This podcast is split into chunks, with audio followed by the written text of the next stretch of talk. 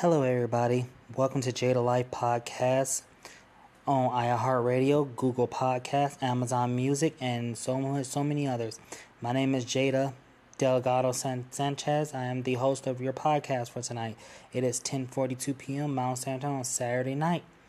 All right, this is um, a topic I've been wanting to talk about for a while because um, a lot of y'all have been asking for updates on my mental health my my sobriety journey. So I'm gonna talk about that for y'all, give y'all a little bit insight. So a lot of people don't know that back in 2016, 2017, I was heavily involved with fentanyl, heroin, cocaine, ecstasy, and a few other drugs that I can't remember.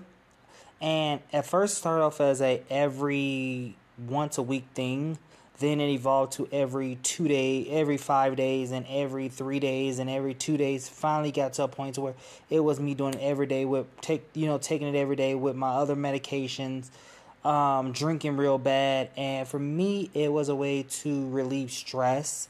It was a way to relieve emotions. It was also a way for me to escape reality for a while and understand that I am no better than anybody else, but it was also a way for me to cherish my it was also a way for me to deny my past and all the stuff I've been through in my past. And I like I said, I was on drugs for a long time. I ruined a lot of my friendships because of my drugs. Uh, same thing with family. And for me, I didn't know no better. Like I yeah, at the time I was 21, 22, don't remember I overdosed on fentanyl a total of five times. Three almost become fatal. Um, but some reason somehow I'm still here by the grace of God. Amen to that. Um, but no, I you know for me, it was more or less of a way to cope, in a way to escape reality. You know, my dad, God rest his soul, he wanted me to go to rehab so many times. He wanted me to join classes so many times. And for me, I wasn't at that point in my life to where I was ready to start doing that. I wasn't at that point to where I was ready to start, you know, changing my life around for the better.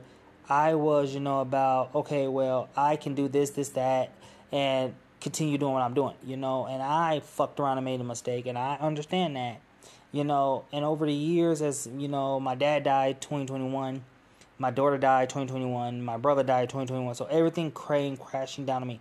I remember this particular day, and I remember it will be stuck in my head for life. December 14th, 2020. Remember that date, people. That date stuck in my head. I had overdosed on fentanyl, Tylenol, ecstasy, heroin, methamphetamine, and a couple of other drugs. Um, and I was filled with alcohol in my system too. My little brother Jaden was the one that found me. Imagine that a little twelve year old walking in, seeing his seeing his sister turn on the floor, not breathing, didn't know what to do. He called 911. By the grace of God, I was revived by Narcan. 10 things of Narcan. And, you know, I stayed in the hospital for a good two, three weeks, getting IV, getting NAC for the Tylenol overdose, making sure I was not going cold again. And then I went to a behavioral health location. You know, even then they was like, "Well, you need to start Suboxone. You need." To... So I lied to them, said, "Okay, let's do it, and let's see how far it gets us." And you know, I stopped the Suboxone within a couple of weeks, couple of days actually. It wasn't even a couple of weeks; it was a couple of days. And I wasn't taking my mental health medication either. Like legit, I wasn't. And for me, I didn't care because it wasn't a big deal. It was like, okay, I'm happy, I'm doing it. I went, I, you know, still was married to my wife, still was, you know, seeing, doing things with my kids. Me and my wife at the time was separated actually, which hit me more because she was like, you need to get your act together or I'm taking the kids away. I told her, well, you know what? I said it just, I said, you know what, bitch, take the kids. I don't care. You do what the fuck you want to do. You know, at that present moment, I didn't know what was going to transpire next. I got into a huge altercation with her cousin, who is now my business partner. I got I I broke his arm, broke his leg, almost broke his neck. Um, I didn't go to jail for it because he basically told the cops that, you know, it was his fault. He shouldn't approach me the way he did, which he did approach me in a negative negative reaction way. And, you know, for me, I got nine kids altogether. And I, you know, I look at my kids now and I'm like, I should have got off drugs a long time ago to help y'all. It was my fault. You know, I went into this, you know, okay, I need to find something to keep my keep me occupied to keep me away from drugs. That's when I developed the Erling Smith Abuse Center, which is named after my grandmother. I wanted to be able to give back to the addiction community, be able to, you know, let them know, hey, you have a person here that can help you. You have family here that can understand you. You know, I was in that same boat, minus being homeless. But, you know, for me, it was more or less of, okay, let's do this now. Let's try to focus on. I tried for a year to get clean.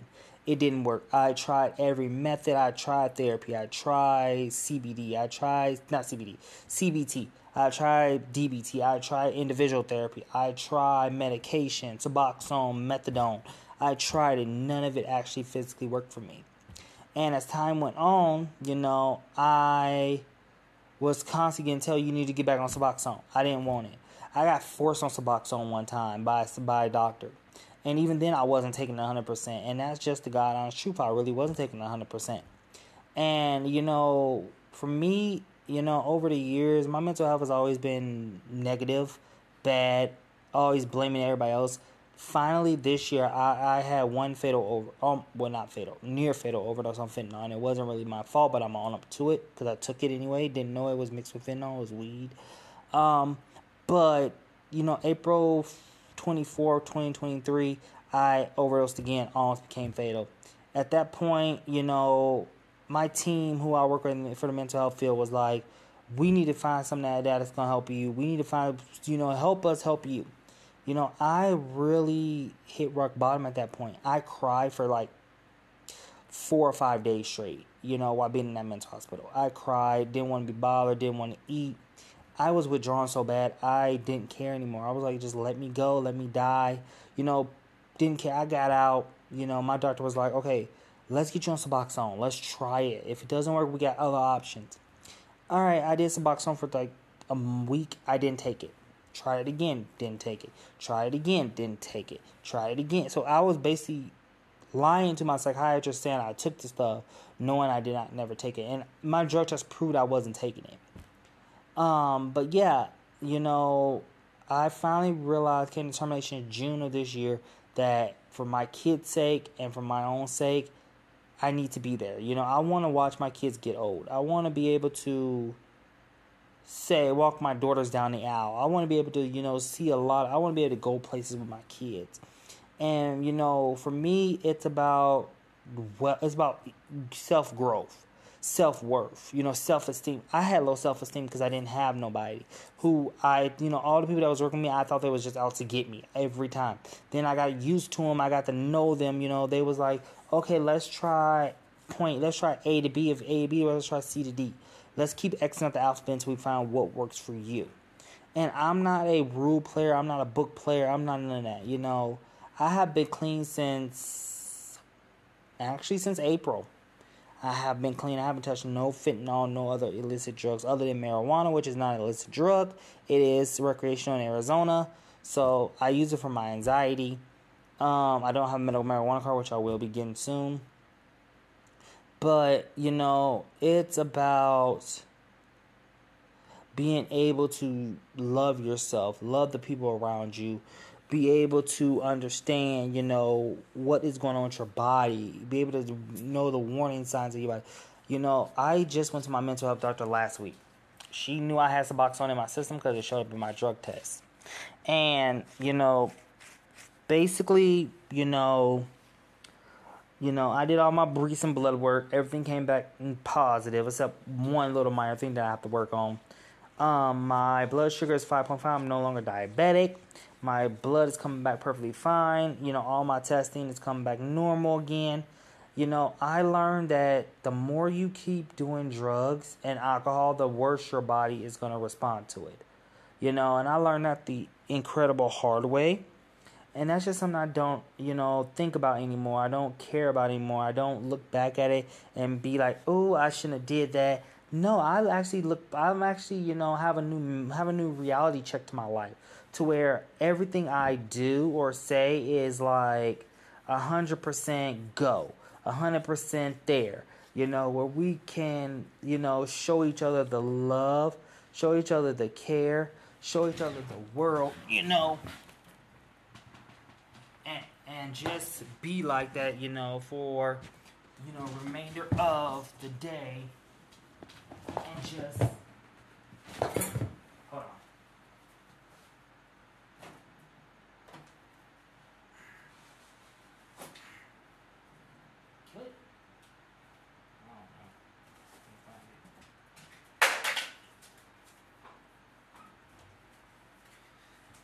Sorry that, guys. And just understand that love is love, care is care, and that nothing in this world is going to change for nobody. You know, you have to do stuff for yourself. You have to honor yourself. You have to love yourself. But most importantly, you have to be there for yourself and just understand that life is what it's going to be. You know, if you choose to get off drugs, that's good. If you don't, that's also okay. You know, you have options.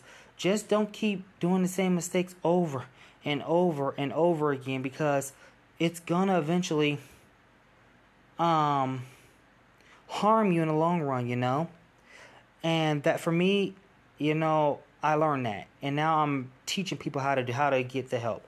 I'm teaching people how to you know, take their medication. I'm teaching people a lot of stuff. I'm even teaching kids how to recognize signs of addiction. You know, that's something that I do. Now, as far as my mental health wise, I'm on I'm only on two medications now instead of four. I'm on Suboxone and hydro and high high high, um hydroxyzine for my for my just hydroxyzine for make me sleep. Um, but other than that, I don't have a problem. You know, I'm doing everything I'm told to do. I'm living life and I'm enjoying it. You know, so please understand that get help. That if you need help in Pima County or in Arizona, please visit, please visit the Pima County Health website, which is www.pimahelpline.org backslash in stigma. Um, there you'll find a whole bunch of resources and stuff to help you. Stories from Benjamin's story to a couple other people who I'm very familiar with stories. Um, but yeah, until next time, this is Jada Life Podcast, and this is your host Jada signing off.